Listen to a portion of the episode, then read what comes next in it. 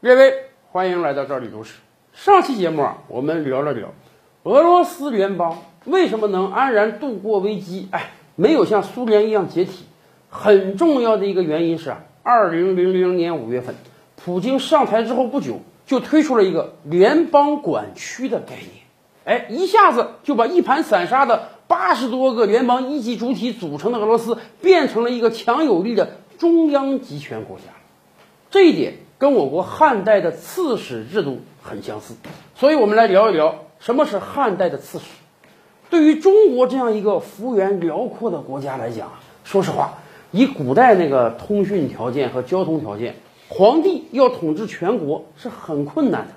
这也是为什么秦统一天下之后，很多人说咱们得分封。为什么要分封呢？李斯说：“哎，天下应当归于一统啊，不能再立诸侯王了。我们应当郡县制。郡县制的方向是对的，但是大家想到没有？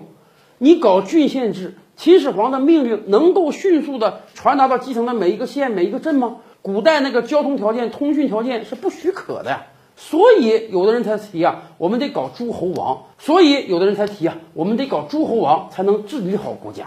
到了汉代，汉朝初年，确实是诸侯王和郡县并举的。那么即便这样，对于中央政府来讲啊，你要管理好下面的每一级官员，也几乎是个不可能的事儿。哎，你能把诸侯王也好，各个郡县的头儿管好，那就不容易了。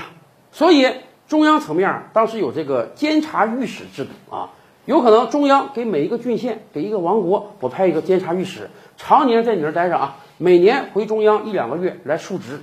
但是啊，这个效果不是很好，时间长了，这个监察御史和地方的主政首脑沆瀣一气，大家联合起来了，哄骗中央多容易啊！所以中央政府对地方啊一直没有特别好的有效管理。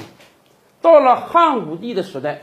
汉武帝还是很雄才大略的，他推出了个十三州部刺史制度，什么意思呢？汉武帝把全国划分成了十三个州，州里面可能都还有诸侯国，然后呢，给这十三个州每个州派一个刺史，刺史的品位啊是很低的，大概就是六百担的小官儿，但是刺史的权力是很大的，刺史对于所辖管区啊没有行政权啊，行政权还是人家郡守，还是人家诸侯王。